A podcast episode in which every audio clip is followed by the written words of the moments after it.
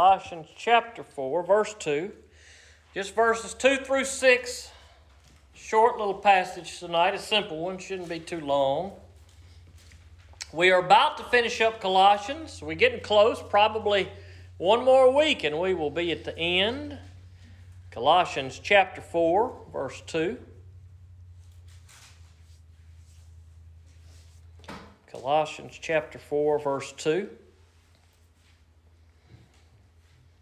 What we have seen to this point in Colossians, in the first chapter or two, really in chapter 2, we see what I think is kind of the, the heart of, of, of what Paul is saying, and maybe one of the best chapters in all of the New Testament. I, you, you may could argue that about Colossians 2, because Paul is saying everything centers around Jesus. It's all about Jesus. And he makes that point very strongly in Colossians 2.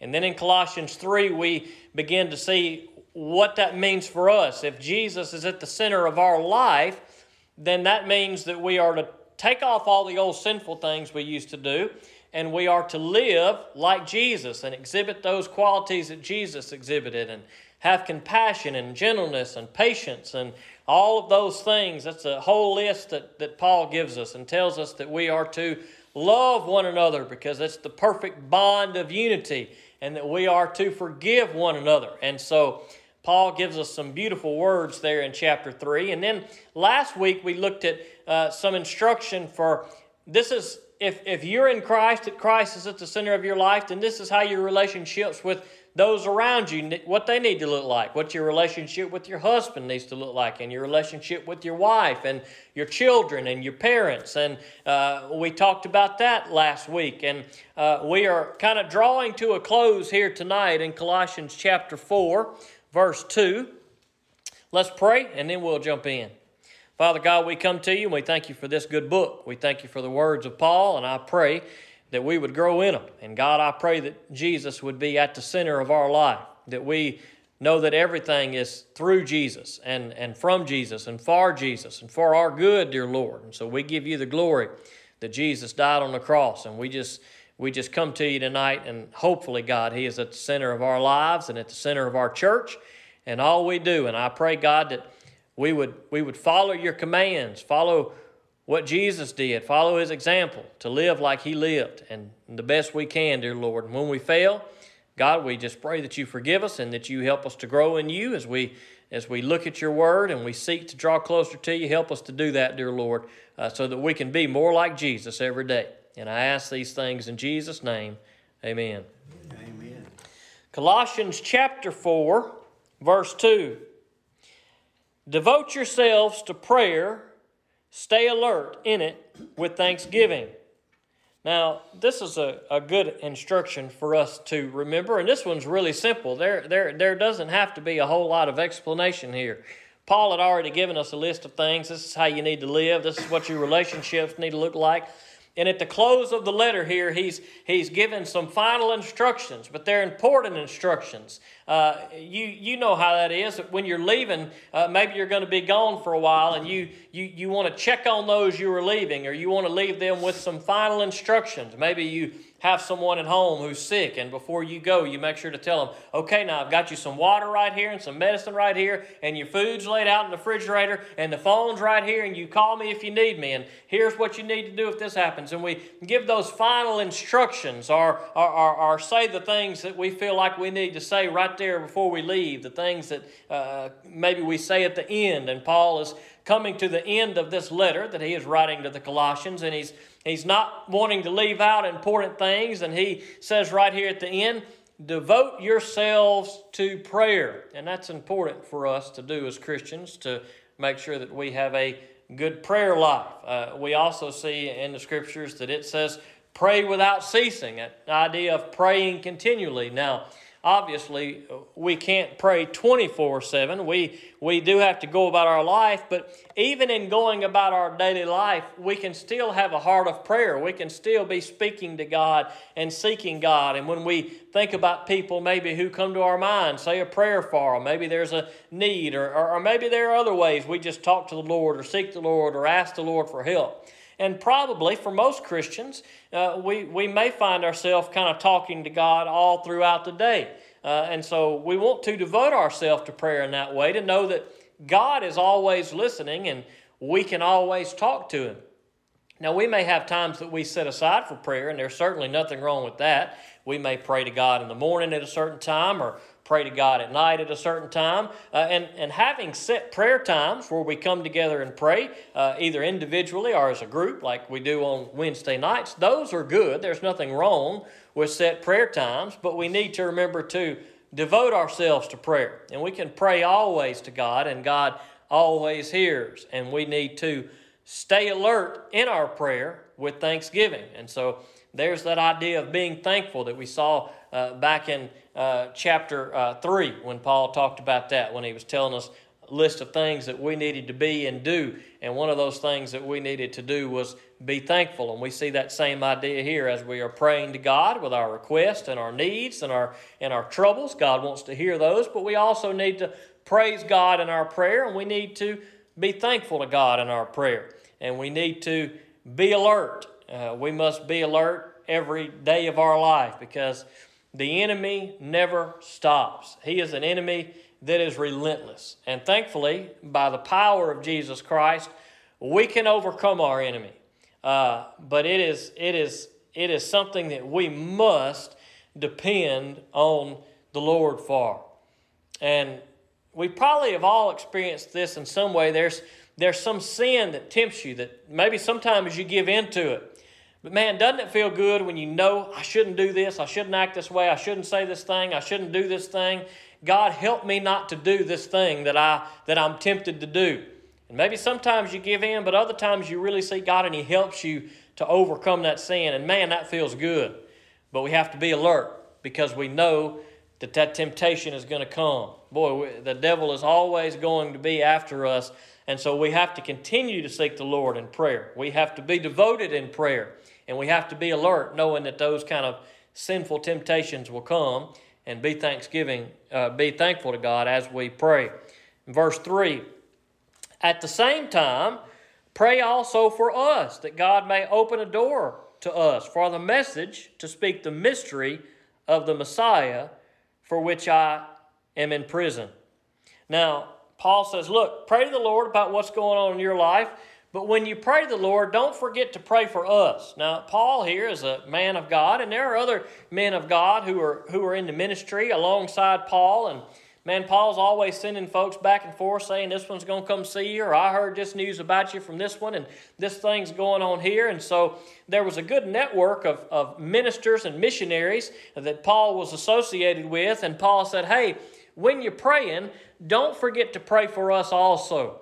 And he says, to pray for what? Pray that God may open the door for us to be able to preach the message. What's the message? The mystery of the Messiah. So Paul is saying, look, when you pray, pray that God would open doors for us. We use that same language today, right? We, we pray that way. We, we speak that way. We say, man, God opened a door for me. Or I hope God will open a door for me. And that's what we want in our lives is for God to open doors for us.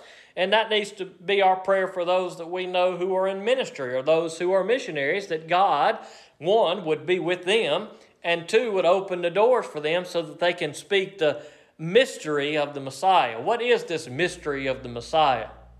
Well, we see this language on several occasions throughout the New Testament.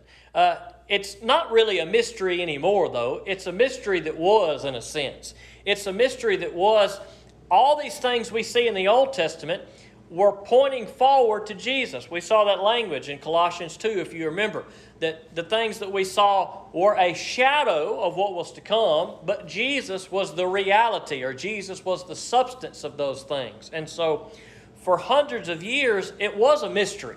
How was God going to fulfill his promises in the Old Testament? How was God going to uphold his covenants? How was God going to fulfill what he promised to Abraham and through David? How was God going to fulfill those things? The, the, the Messiah that Isaiah prophesied about. How was all those things going to come to be? How was God going to take care of his people? How was God going to deliver his people? Well, God spoke about such a deliverance and such a deliverer but it was a mystery. How, how was God going to save Israel and also bless the other nations? How was that going to work? Well, the mystery was finally solved in Jesus Christ. Now, even when the mystery was clearly solved in Jesus, and Jesus clearly spelled out the answers to those questions and those mysteries that people had, sadly, many of God's people, Israel, still rejected Jesus. It's still a mystery to them, but for those of us who read Scripture and see that Jesus is the fulfillment of everything that was prophesied about, everything is done through Jesus, as Paul has already told us in Colossians chapter 2 the mystery is solved for us. And so Paul is going and he's bringing this mysterious message to people who may not yet know it.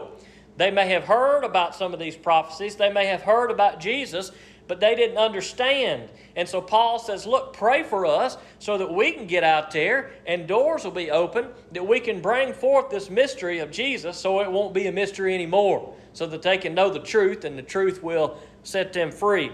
Verse 4 so that I may reveal it as I am required to speak. Now, Paul there is, is asking kind of, uh, is for a specific prayer for him. Help me to be able to, to preach the message that I need to be able to preach. Help me to be able to have the words to say. Help me to be able to, to preach for the Lord, to tell people what the Lord needs to hear. And Paul says, Pray for me that I will be uh, successful in doing that. And that's a good thing for, for us to remember that we pray for those that we know who are in ministry, those that we know who preach, those that we know who teach, those that we know who are missionaries, that they would do a good job. Because any good, good, good man of God that is trying to bring the Word of God wants to do a good job with it. And that may not always be the case. There are sometimes some sermons that don't quite come across the way they should. And so pray for people who present the Word of God, who try to get the message out there, that God would be with them and help them to be able to understand and to be able to preach and teach these things in a way that will expand the kingdom of God and point people to Jesus Christ. And he says in verse 5 Act wisely toward outsiders, making the most of the time. Now, it is likely there when he says outsiders, he's probably talking about non believers. And so he says, Look, when you are among unbelievers, act wisely, make the most of the time. Uh, we need to remember that. We, we may not get to see people we encounter for very long.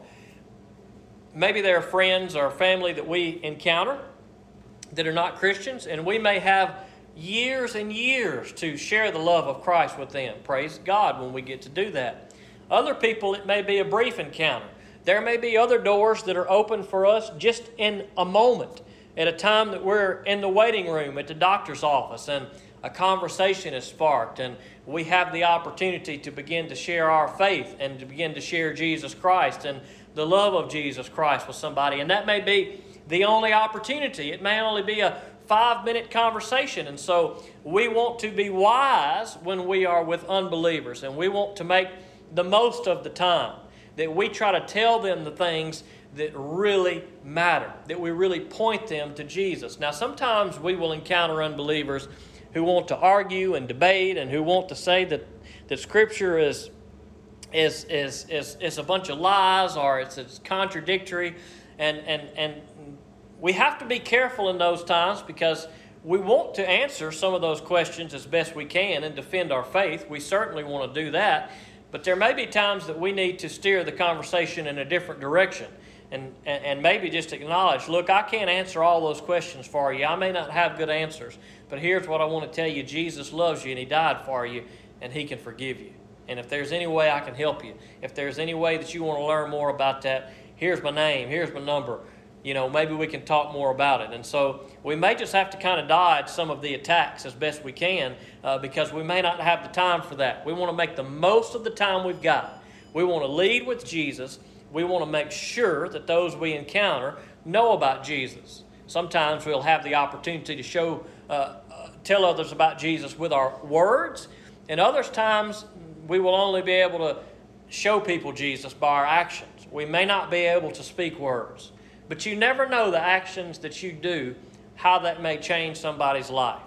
So, even a simple action that you may not think anything of, a kind act that you don't even do directly for somebody, but perhaps they, uh, in some way, witness you doing something to someone else. You never know how that love of Christ may get their attention.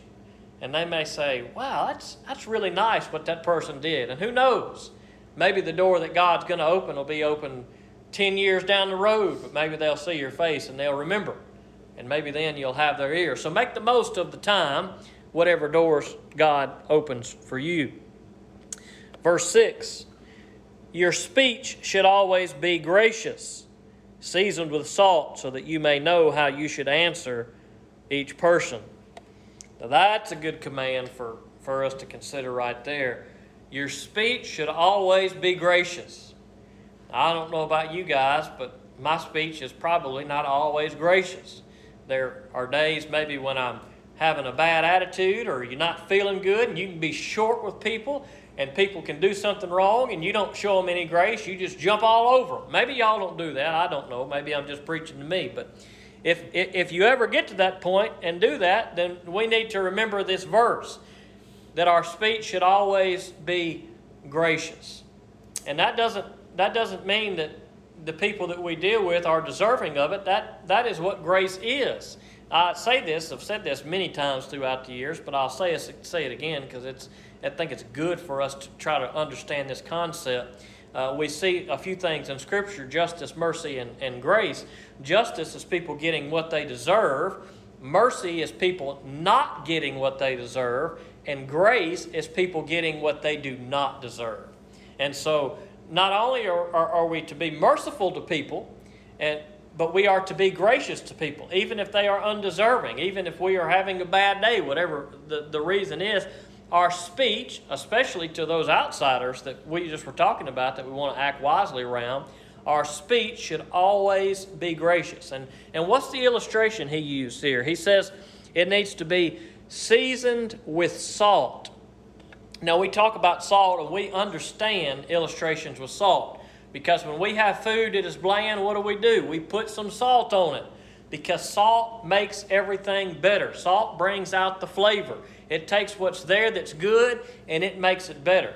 And Paul says, look, when you are, are conversing with others, your speech needs to be gracious. It needs to be seasoned with salt. It needs to be something good, something that people want to hear, something that's uplifting, something that helps them.